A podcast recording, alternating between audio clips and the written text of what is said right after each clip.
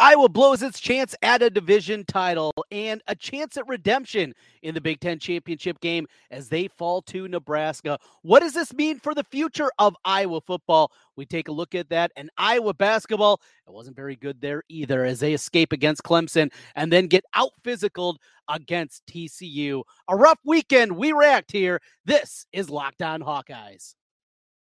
Are Locked On Hawkeyes, your daily podcast on the Iowa Hawkeyes.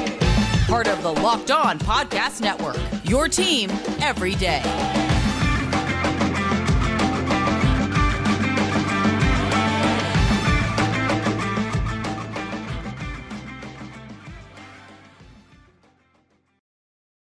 Welcome into Locked On Hawkeyes. I'm Trent Condon. Thanks for making Locked On Hawkeyes your first listen each and every day. We're available wherever you get podcasts, and you can also see us on YouTube.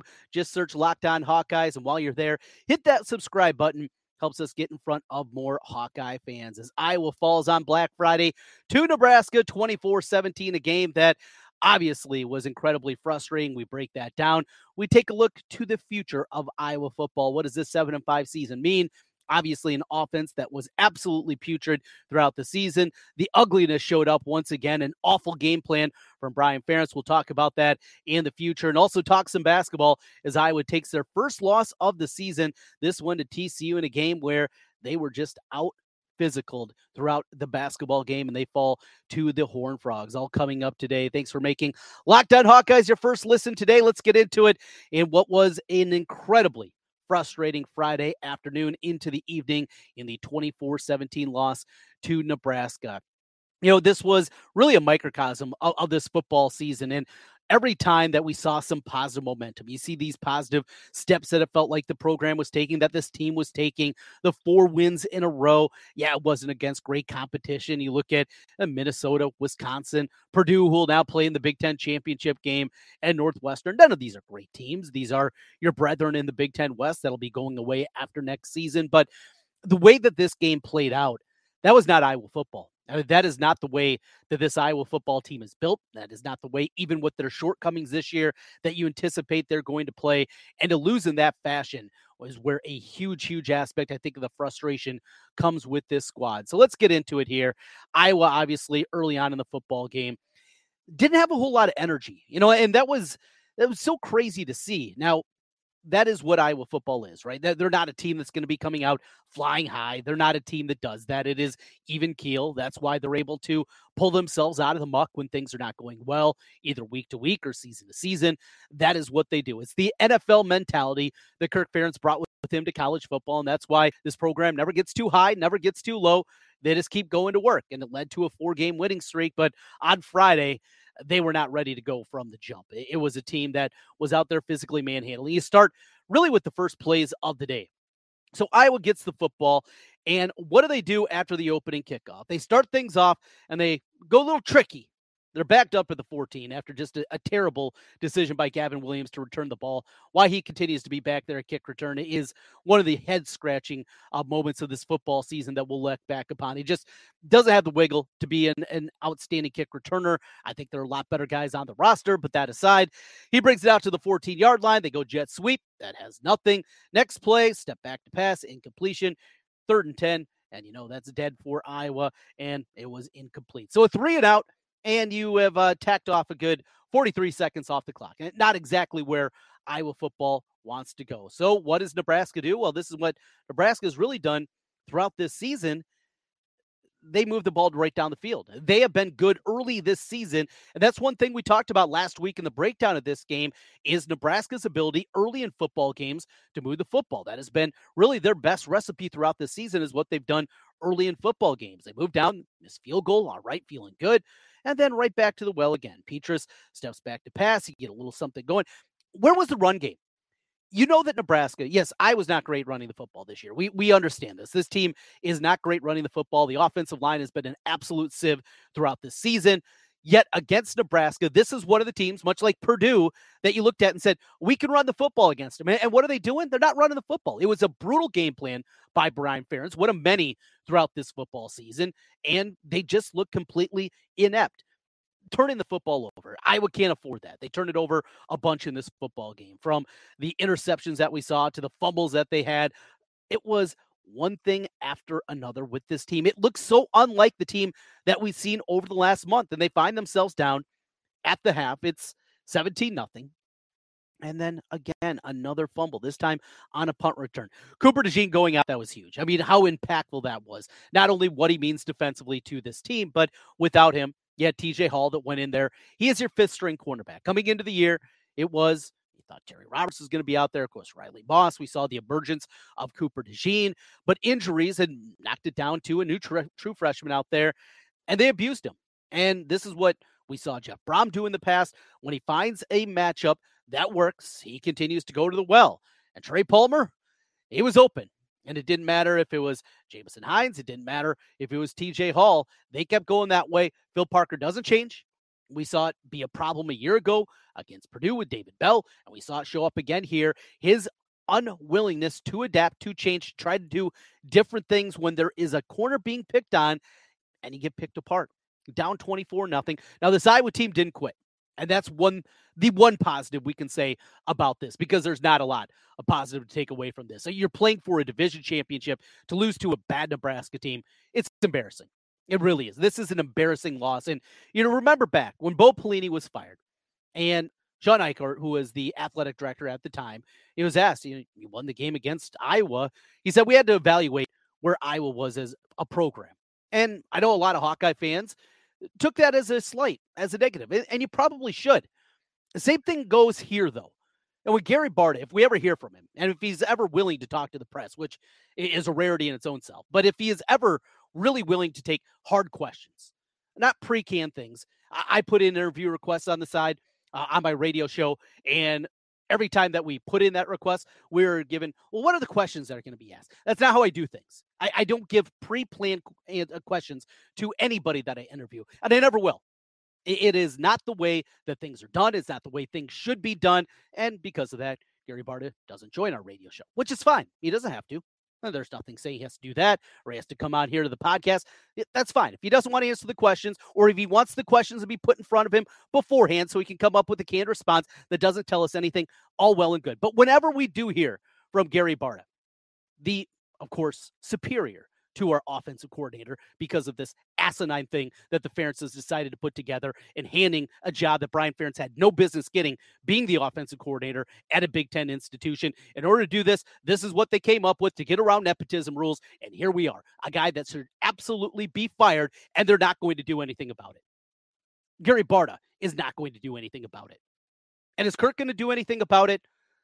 The frustration is, I don't believe so. They're going to say, every bowl game's a good bowl game. We went 7-5. Hey, we had a 4-game winning streak in there. Oh, by the way, we won double-digit games last year. I don't know if you know that. Of course, that was the comeback after the devastating loss to Illinois earlier this season. Just on and on and on. It's going to be the same thing week in and week out. Frustrations in a big-time level. I even forgot where I was. Where was I going with this? I have no idea. Frustrated is where it is. Oh, yes. Evaluation. That is what Gary Barta should say.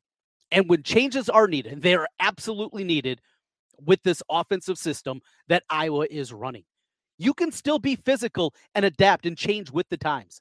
Zone blocking, the way it is run by Kirk Ferentz, is dead. It doesn't work. It doesn't work at the level that it once did. Is he willing to adapt? Is he willing to change? Is he willing to take the handcuffs off whoever is running the offense? That is to be seen. But in order for Iowa to get back to a high level, to Iowa to get to a level with a great defense and great special teams and take those next steps as a program, he has to be willing to adapt and change. I don't think that's going to happen. We're going to talk big picture here. Iowa, Gary Barta, you need to evaluate where Nebraska was as a program. That was a bad football team. And your team at home with the division championship on the line got absolutely run out of the building by a bad Cornhusker team. That's an embarrassment. Are you willing to do anything? Are you really willing to go out there? And yes, it's about going out and having a tough conversation with somebody that you respect. It's about having, but that's the job. That's what the job is as an athletic director. You have to have these tough conversations because Kirk, is he willing to look in the mirror and really look at this program and say, what do we need to do? Am I willing to do it? It doesn't feel like that's the case right now. We'll talk about the future as we continue here. This is Locked On Hawkeyes.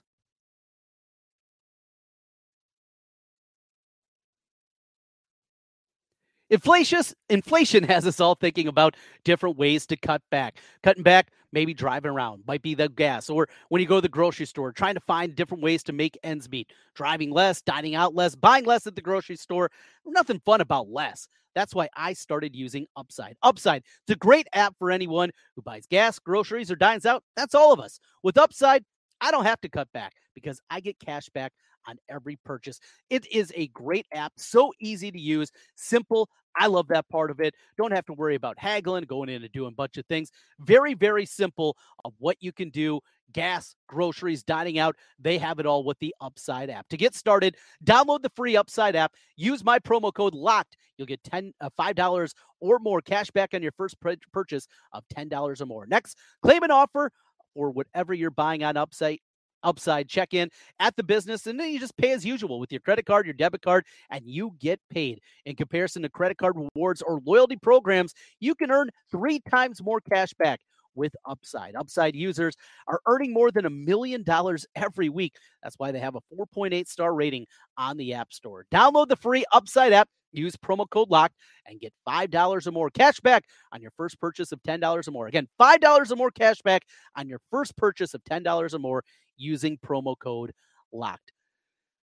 Today's episode of the Locked On Hawkeyes podcast is also brought to you by LinkedIn. Big thank you, as always, to LinkedIn Jobs. These days, every new potential hire can feel like a high-stakes wager for your small business. You want to be 100% certain that you have access to the best qualified candidates available. That's why you have to check out LinkedIn Jobs. LinkedIn Jobs helps you find the right people for your team and does it faster. Very simple. Just go on to the website, to LinkedIn, add your job, the purple hiring frame on your profile. That spreads the word that you're hiring. They have simple tools. Screening questions make it easy to focus on the candidates with just the right skills and experience so you can quickly prioritize who you'd like to interview and hire. It's why small businesses rate LinkedIn Jobs #1 in delivering quality hires versus leading competitors. LinkedIn Jobs helps you find the qualified candidates you want to talk to faster.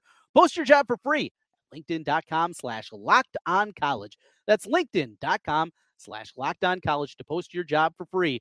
Terms and conditions apply. Trent Condon back with you here on the podcast today. Thanks for making Locked On Hawkeyes your first listen each and every day. We're available everywhere you get your podcast. You got the Apple, you got the Google, you got them all. Stitcher, that was one that I've used for a very long time. We are across all those. And also you can see my ugly mug on YouTube. And when I have LaShawn coming in, Jace coming in, we have different people coming in talking. We also have them here on the video side of things on YouTube. While you're there, hit subscribe. Helps us get in front of more Hawkeye fans. As we continue here on the Locked On Hawkeyes podcast, a look to the future and what this is going to be. And yeah, I went a little bit of a tirade there. And the frustrations of Friday certainly bubbled back to the surface. So I was out of state for Thanksgiving. Went and visited my sister who lives in Cleveland. And my sister lives there with her fiance. He's got a new baby. It was all great. Got to hang out with my new nephew, Vinny, and do all the fun baby things and check out Cleveland. Went to the Christmas Story house. I mean, that was really cool and did a bunch of things around town. But my future brother-in-law, he's an Ohio State grad. So it was all about Saturday for him. For me, it was all about Friday. And so they made it very good, made sure we'd be able to watch the game and don't have to worry about that. We didn't have a bunch of things going on with the family. So it was great until the game, obviously, was happening, and that was not so great. You look to the future, you know, what this is going to be. Kirk has made tough choices before. You go back just, 5-6 years ago, when he fired a couple of members of the staff. There was the recruiting incident that happened with the Texas guys, with Gavin Holmes. The kid went out, Bo Corrales, and of course, Eno Benjamin was the most well-known, and things were falling apart there, and he made the decision to get rid of a couple of guys. But this is different. This is his flesh and blood. Brian Ferentz has not done a good job, and there's no two ways about it. Yes, we can point to the Ohio State game and Woodshed and how great that was, and that incredible Saturday night in Kinnick Stadium. It was so much fun and just a different feeling than anything that we've had. the USC bowl game and the Holiday Bowl and the way just the team dominated in that one and how great that felt to get that victory. Those were all well and good, but the numbers are in as the regular season comes to a close.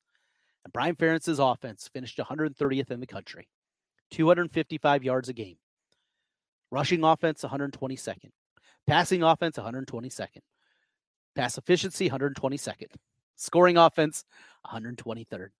It's bad. Blame the offensive line, blame the quarterback, blame injuries and development at the wide receiver position. There's a lot of blame to go around, but ultimately it comes back to one guy, and that's a guy coordinating things. Ken O'Keefe, plenty of detractors. Greg Davis, same thing. But it's never been as bad as we've seen now over the 6 years of Brian Ferentz as the offensive coordinator and cratered this year. But it's never been good. Go back to just 4 years ago. They had three NFL starters, guys that have started in the NFL on their offensive line. They couldn't run the football. They were 88th, I believe, that season, if memory serves, running with three NFL starting offensive linemen. You had Tristan Wirfs, you had Alaric Jackson, you had Tyler Linderbaum, and even that season, they couldn't do it.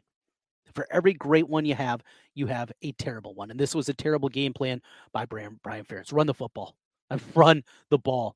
And he couldn't do it. He couldn't come up with the most simple equation in order to beat a bad Nebraska team. That's on Brian. But is Kirk willing to do that?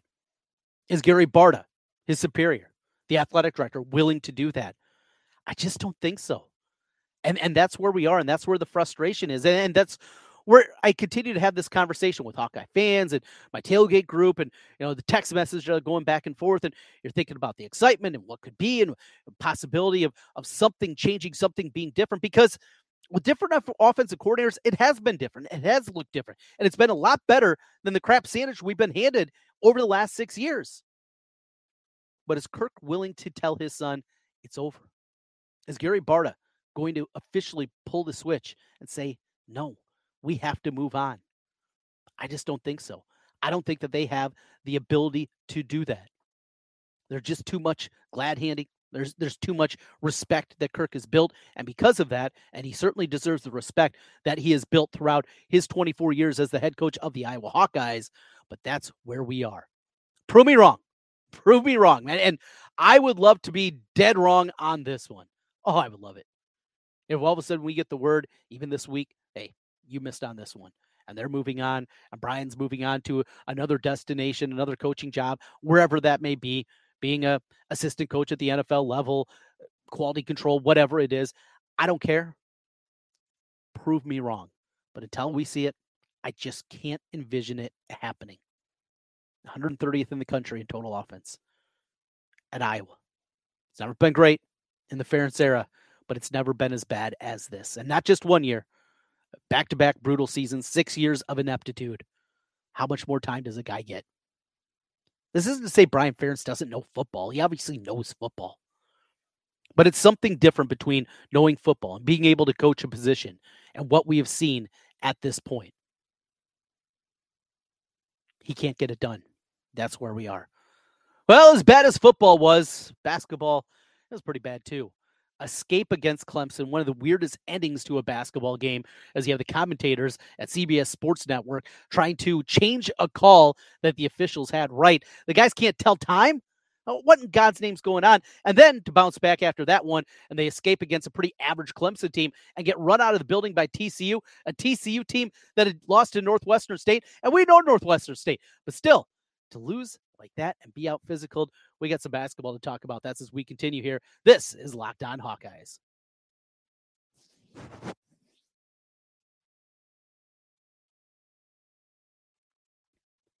Today's episode of Locked On Hawkeyes is brought to you by Nissan. This week's thrilling moment in college football brought to you by Nissan. The thrilling designs behind the new lineup from Nissan are intended to empower drivers in vehicles as capable as the drivers themselves. When I think about unbelievable abilities on the field, this week's thrilling moment, we got to go once again to our man, Caleb Johnson. The touchdown run as Iowa got on the board and gave us a glimmer there at the end of the third quarter. In fact, that was the middle of the third quarter as he rips off a 44-yard touchdown. It's 24-7 after that. Iowa down 24 makes the decision not to go for two. That's another conversation. They got back in it, had a chance, obviously, with the football late in the game, but that one at least gave us a little bit of hope. Caleb Johnson, he gets it again, and the 44-yard touchdown run as Iowa, yeah, they could run the ball, just didn't do enough in the loss to Nebraska. This segment has been inspired by the thrilling new designs featured across Nissan's new lineup of vehicles. Pursue what thrills you in an all-new Frontier, Armada, or Pathfinder today. Available now at NissanUSA.com. I'm Trent Condon with you on the Locked On Hawkeyes podcast. Thanks for making Locked On Hawkeyes your first listen. So as we go through, and as you can tell a little bit, if you're watching on YouTube right now, a little under the weather, a lot of travel, weather changing. Oh boy, I got a runny nose. We'll battle through. We'll persevere. We're going to be all right. But did not put me in a good mood watching that Iowa basketball performance over the last couple of nights, starting on Friday as they escape against Clemson, and then Saturday a run out of the building against TCU. So first the Clemson game. As mentioned, this is an average Clemson team. You know, they'll be middle of the pack. They might be a bubble team in the ACC. That's all they were. They had a couple of nice pieces, but another rough performance out there by Kris Murray. We saw that back-to-back nights. Yeah, Murray had a double-double, 10 and 12 against Clemson, but did not shoot the ball well as a team. He shoots 4 of 17. As a team, Iowa struggled shooting the basketball on both nights, including against Clemson. They're 4 and 19. From three-point range. They escape. They get it done. The play, though, that still is just absolutely baffling is you got Lapis, right? He was the commentator there from CBS Sports Network. And the play by Rebrachas, he gets a shot off and banks it in right as the buzzer goes off, the shot clock. And he can't understand that, yes, though there were 3 seconds on the shot clock, when you inbound the ball, it doesn't automatically go to 2. There could have been 3.8 seconds on the shot clock. It takes a second to tick off. It was simple math. And then you have commentators trying to change the play that the officials had right. That's one of the most baffling things I've ever seen. Now, Iowa gets it done. They get out of there. They get the win. Okay, all well and good. And then Saturday night comes against TCU. Tight game early on, back and forth. But again, Iowa doesn't shoot it well. I don't know if they're using those same crappy balls that they were using the NCAA tournament. I don't know what the excuse was in this one. 3 of 17 from deep. And they're run out of the building, and they are just out physicaled in this one. Another frustration about this is I didn't think this was going to be over, but it felt like this team had a chance to be different, that the games that they were going to be manhandled, and there's been plenty of them in the McCaffrey era, that this team had a different kind of toughness quotient to them. That didn't show up on Saturday night. It's just one game. Not going to overreact to one loss, but that was a bad one. Not losing to TCU. Remember, this is a preseason top 15 TCU team. And Mike Miles, he was not available in that Northwestern State game. Well, they're right. You saw them last year. If you watched them towards the end, you know, they went toe-to-toe with Kansas a bunch of different times, team that won the national championship. They had Arizona on the ropes in the round of 32. This is a good team, and they basically returned everybody. And Jamie Dixon is a great basketball coach. But in that way, to a team that had some of the limitations that they did, to just get abused on the boards the way that they did, 37-25. It didn't even feel that close. 13 offensive rebounds from TCU. And you got to get this figured out in a hurry. Now, it's Tuesday night against Georgia Tech. Georgia Tech's not very good. Clemson, they were, you know, kind of an average-ish ACC team. Georgia Tech's a bad one. You know, this one at home, you should absolutely club them, get everything right. But you got to get figured out, because after that, it steps up in a big-time way. You got a week off before you take on Duke in Madison Square Garden. That's a week from Tuesday on December 6th. Then, 2 days later, back home at Carver with Iowa State. You saw what they did, beating Villanova and North Carolina out at PK 85 and getting the victories there, falling the championship game to UConn. But you know Iowa State, they're going to guard you. They're going to be physical. And what we saw against TCU, that's kind of a scary proposition. And then after that, of course, is Wisconsin, a team that's not very talented. This Badger team, in terms of raw talent that they've had, maybe in the past, and you look back, certainly in the Bo Ryan era and into what they are now, this is not one of their more talented squads, but they're going to grind you. And that has been a problem for Iowa bunch in the McCaffrey era. That's what is on tap here over the next couple of weeks. Can he get to 3-1? Can he get through this stretch 3-1? You do that, I think you're feeling good. Even if you take a loss to Duke, You win the other two games. You beat Iowa State and Wisconsin at home. You're feeling good. Then you got a couple of easy ones, a couple of layups before you get back into Big Ten conference play. It'll be Southeast Missouri State and Eastern Illinois before the end of December. And we get back to the full slate then. 19 games remaining after the Wisconsin game in the Big Ten. Frustrating night. Thought maybe this was going to be different. Certainly didn't look different when things got tough. Iowa was not able to come up with the shots, not come up with the plays, and that's where we are. Kris Murray, another double-double, but did not shoot the ball well in that second game against TCU. He was 4 of 17 in the first game, 4 of 14 in the second game. You saw Tony Perkins limited at times, with that ailment that he's going through, leg injury, trying to battle his way back out of it. He finished with 15 points, but no assists in the game for your starting point guard. And Ulyss has done some good things. That's, I guess, the bright spot of this one. We saw some moments out of DeSante Bowen, as deep as Iowa's been at the point guard position in a really long time, but going to need more. Sanford, he's got to figure it out. They need him as a shooter on the outside. And if he's not shooting it, it's a big-time problem. Speaking of problems against TCU, Patrick McCaffrey, a no-show. No points, no rebounds, no assists, goose eggs, steal, block. There's zeros everywhere. To get a foul, goes 0-5. Can't have that. He is too talented to have an 0-fer all the way across the board. Connor didn't have any shots. It was one of those nights, and they couldn't figure it out. And, they got into, back within 4, I think, at one point, and then TCU just answered and responded. And it's one night. Don't overreact, but some of the concerns maybe we had coming into the season about this team, and the questions. Can this be more than just a team gets into the tournament, maybe wins a game? Could they be more? There was hope after the Seton Hall game. Now, looking at it, not so sure. Seton Hall, in fact, over the weekend, they themselves didn't have a real strong performance. The Seton Hall, they got beat. Who was it that they lost to over the weekend? Oh, yeah, got beat by Siena. In their tournament that they're playing in. Won their first game against Memphis, lost to Oklahoma, and then dropped in the third-place game to Siena. Rough one in that one. So that's what we have with Iowa basketball. Get right against Georgia Tech. We'll be back with you after that one on Tuesday night with an instant reaction podcast. But a tough one, guys and ladies. It was a bad weekend.